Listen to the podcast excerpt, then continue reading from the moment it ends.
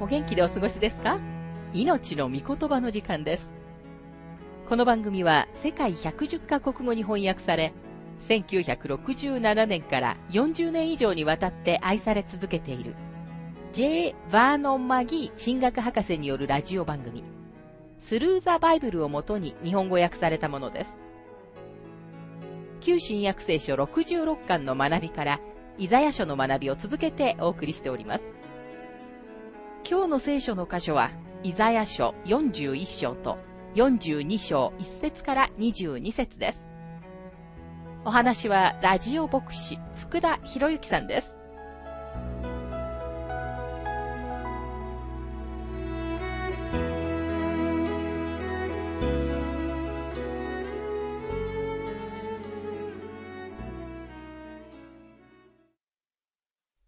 さて、イザヤ書41章の学びに入りますが、この章は神様の偉大さを示すことで、40章からの考えを続けています。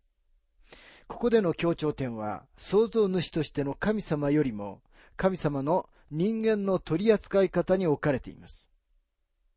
神様の偉大さは、偉大な創造の技の中にも、また人間の歴史の中にも明らかにされています。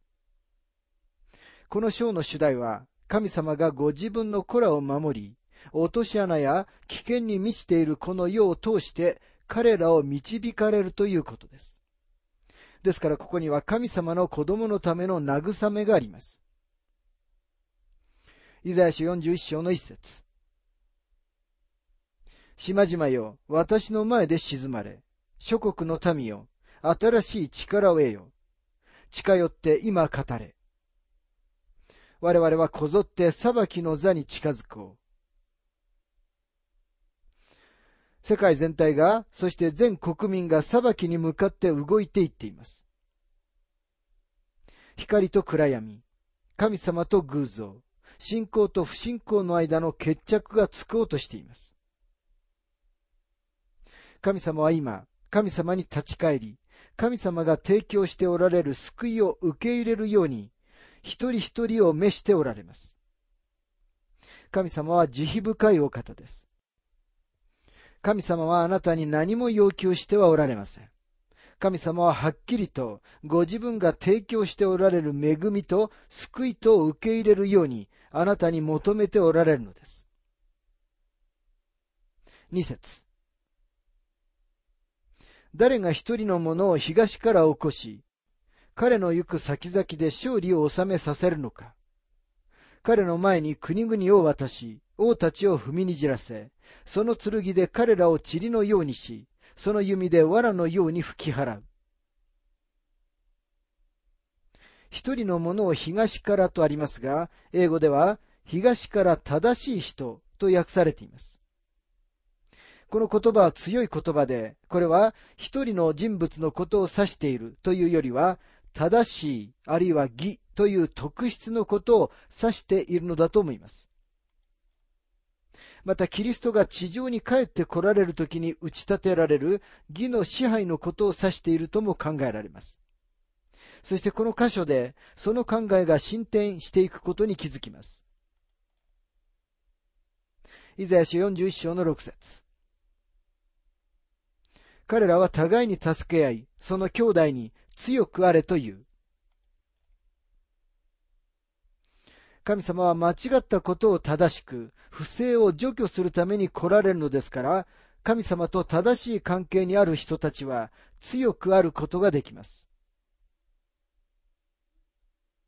ですから神様を信頼する人間には希望があるのです。その人は将来のことを心配する必要はありません。ここに再び偶像礼拝に関する言及があります。イザヤ書41章の7節芋の死は金細工人を力づけ、金槌で打つ者は、金徳を叩く者に、ハンダ付けについて、それでよいと言い、釘で打ちつけて動かないようにする。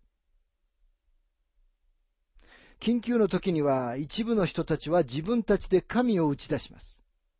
つまり臨時の偶像を作るのです。そして今神様は次のように言われます。イザヤ書41章の8節しかし私のしもべ、イスラエルよ。私が選んだヤコブ、私の友、アブラハムの末よ。神様は今、苦悩の中にある彼らを慰められるために、イスラエルの方に向かれます。そして神様は言われます。偶像を打ち出す代わりに、私に立ち返れ。結局のところ神様は彼らが罪人であることはご存知です。神様はそれでも彼らをヤコブと呼ばれます。ヤコブは不正直な人物でした。それでも神様は彼をイスラエル、つまり神様と共にある君主にされたのです。そして神様はヤコブの子らにもそのようにしたいと願っておられます。さらにアブラハムは神様の友と呼ばれました。神様はこの人々をご自分と正しい関係に入れたいと願っておられるのです。イザヤ書41章の10節恐れるな、私はあなたと共にいる。たじろぐな、私があなたの神だから。私はあなたを強め、あなたを助け、私の義の右の手であなたを守る。この説は、すべての世代の神様の子らにとって、本当に力の柱、慰めの源となってきました。イザヤはさらに先に進むにつれて、もし彼らが神様に逆らうなら、それは全くの愚の骨頂であると言います。イザヤ書41章の13節あなたの神、主である私が、あなたの右の手を固く握り、恐れるな、私があなたを助ける、と言っているのだから。ここにご自分に信頼するようにという神様の恵み深い提案があります。神様は私たちがご自分と共に歩み、ご自分と交わりを持ち、ご自分を知るように願っておられるのです。人類は今日、なんと素晴らしい恵みを見過ごしていることでしょうか。残念ながら一部の人々は、あまりにも教会に熱心になり、このすべてのことを見逃してしまうことさえあるのです。イザヤ書41章の14節恐れるな、虫けらのヤコブ、イスラエルの人々。私はあなたを助ける。主の蜜げ。あなたをあがなう者はイスラエルの聖なる者。あなたはご自分が一角のものだと思っているかもしれませんが、あなたは虫けらなのです。つまらない人間です。神様だけがあなたを重要な人物にすることがおできになるのです。シェイクスピアが言ったように、小さな人間は人生の舞台の上を苛立ったり、威張ったりして歩きます。人間は一体どこに向かっているのでしょうかある人々は人生の虚しさとくだらなさに気づき、自ら命を絶ちます。虫けらの人間は他にどこに頼ればよいというのでしょうか？人間が頼ることのできる唯一の場所は神様です。神様との交わり、神様の救い、神様の善、神様の恵み、これらすべてはもしあなたが神様に立ち返りさえすれば、すべてあなたのものになるのです。それから神様は千年王国の物質的な祝福について語られます。千年王国には物質的な祝福があるのです。そして神様はあなたに今与えられている霊的な祝福と永遠の中で与えられる祝福について語りたいと願っておられます。イザヤ書41章の21節あなた方の訴えを出せと主は仰せられる。あなた方の証拠を持ってこいとヤコブの王は仰せられる。これは偶像礼拝に対する挑戦です。さて、偶像礼拝者とは誰のことでしょうか？自分がそうではないかとあなたは考えたことがないでしょうか？それが何であったとしても、あなたが自分の魂と神様との間に置くものは偶像なのです。何でも、あなたが神様にとって変わるものに自分の時間とエネルギーを注ぐものは偶像なのです。実際あなたの宗教が偶像であることもあり得ますが、何であっても、あなたが神様との個人的な交わりにとって変わることを許すものは、あなたの偶像なのです。人間の手で作られた偶像に何ができるというのでしょうかあなたの信じている偶像は宇宙の起源を説明することができるでしょうか？今日あなたは進化論の説明に満足しているでしょうか？神様はあなたの訴え、説明や証拠を全部持ってこいと言われます。イザヤ書41章の22節持ってきて、後に起ころうとすることを告げよう。先にあったことは何であったのかを告げよ。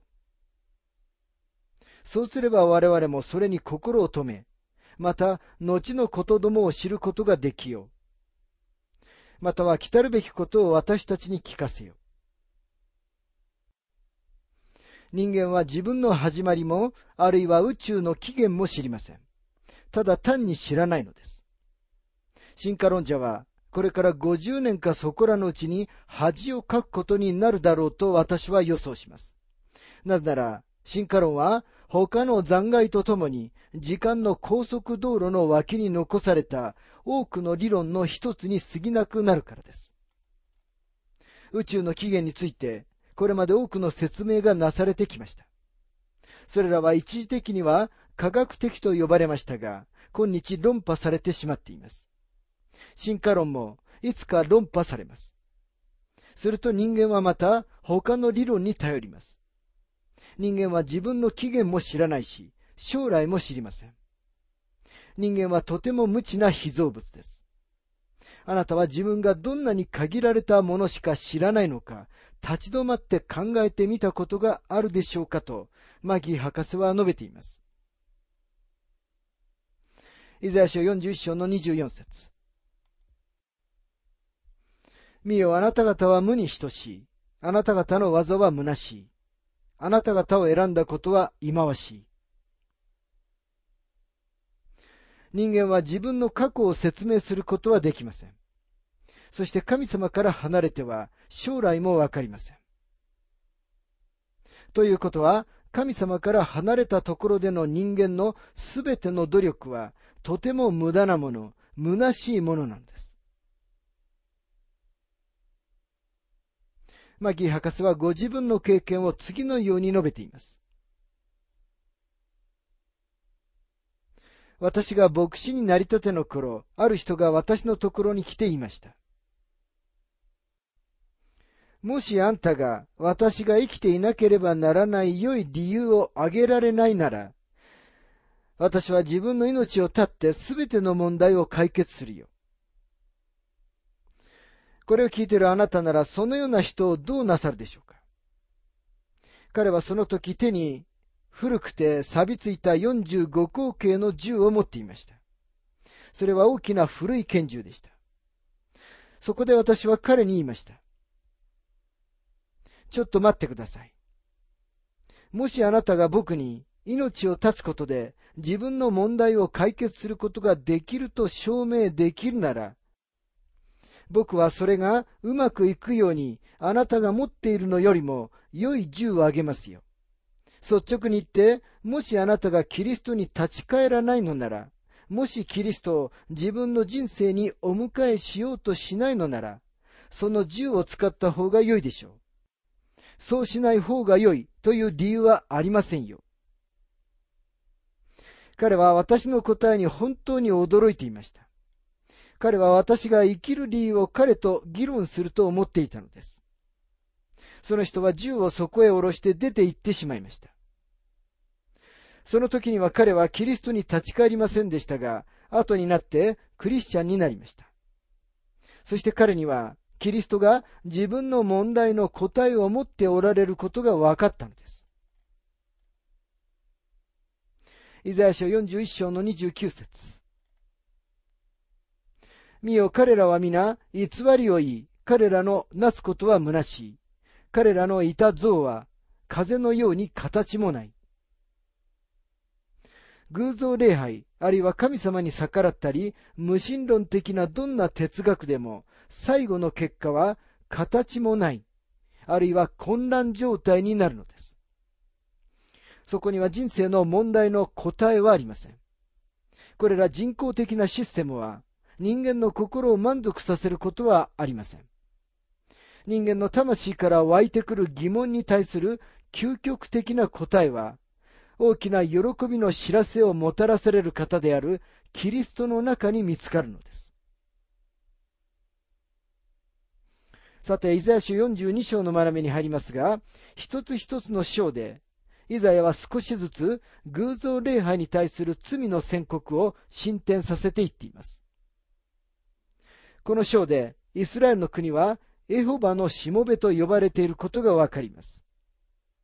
同時に主イエス・キリストはエホバのしもべである方であり、マタイの福音書12章の17節から21節では、この予言を主イエスに適用しています。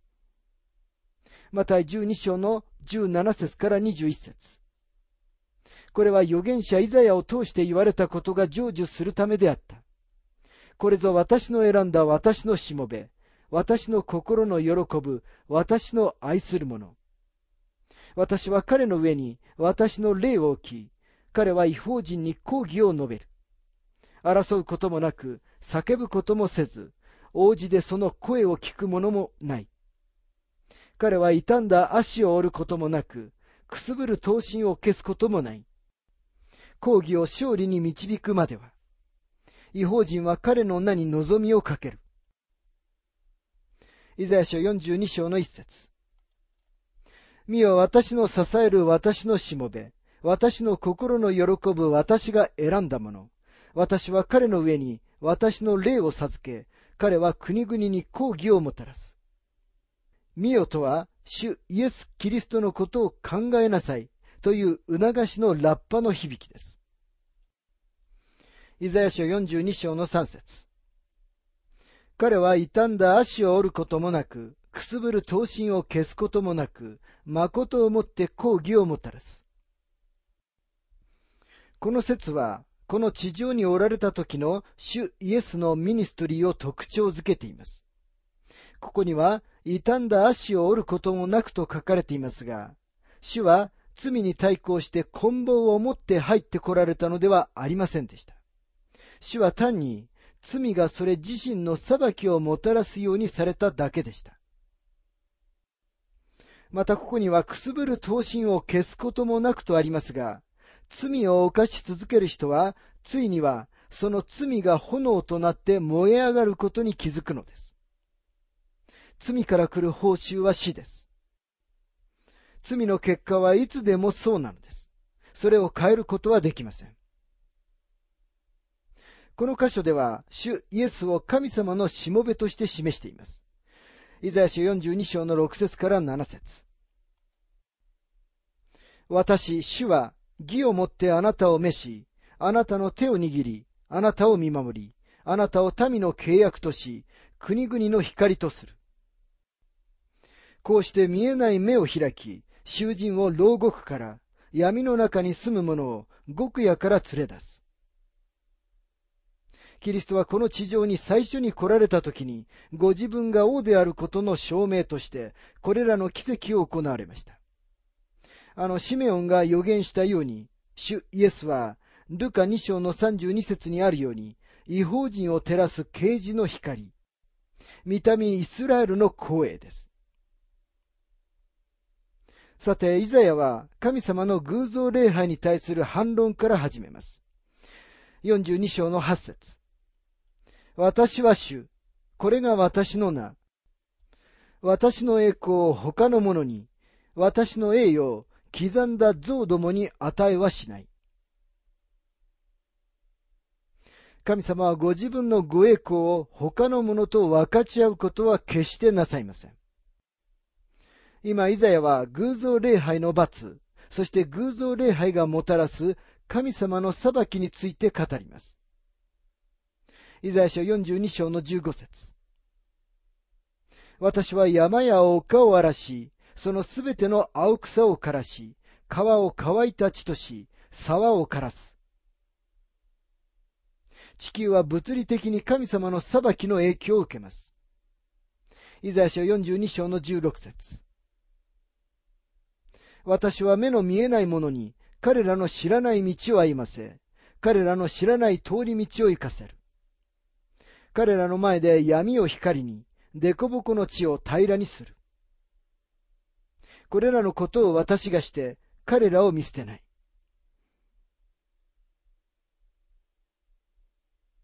これは神様がご自分の者たちを導かれる道です。私たちは将来については盲目ですが、神様はそうではありません。そして神様はご自分に信頼を置くすべてのものを具体的に導くことがおできになるのです。イザヤ書42章の17節彫像により頼み、鋳造にあなた方こそ私たちの神々というものは退けられて恥を見る。ご覧のように偶像礼拝者たちには裁きが来ることを警告されています。イザヤ書42章の19節私のしもべほどの盲目の者が誰か他にいようか。私の送る死者のような耳の聞こえない者が他にいようか。私に買い取られた者のような盲目の者、主のしもべのような盲目の者が誰か他にいようか。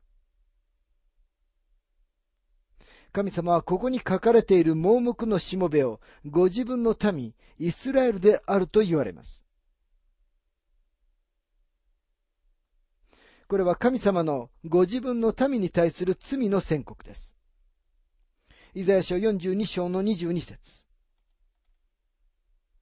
これはかすめ奪われ、略奪された民のことであって、若い男たちは皆、罠にかかり、極夜に閉じ込められた。彼らはかすめ奪われたが、助け出す者もなく、奪い取られても、それを返せという者もいない。この説では、主題はイスラエルの国です。彼らはかすめ奪われた人々です。なぜなら、彼らが神様を離れて偶像に頼ったからなのです。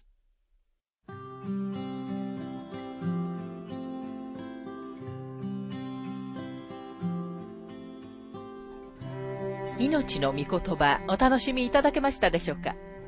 今回はエホバのしもべイエス様というテーマでイザヤ書41章と42章1節から22節をお届けしました。お話はラジオ牧師福田博之さんでした。なお、番組ではあなたからのご意見、ご感想、また聖書に関するご質問をお待ちしております。お便りの宛先は郵便番号592-8345大阪府堺市浜寺昭和町4-462浜寺聖書協会命の御言葉の係。メールアドレスは全部小文字で ttb.hbc.gmail.com です。どうぞお気軽にお便りをお寄せください。それでは次回までごきげんよう。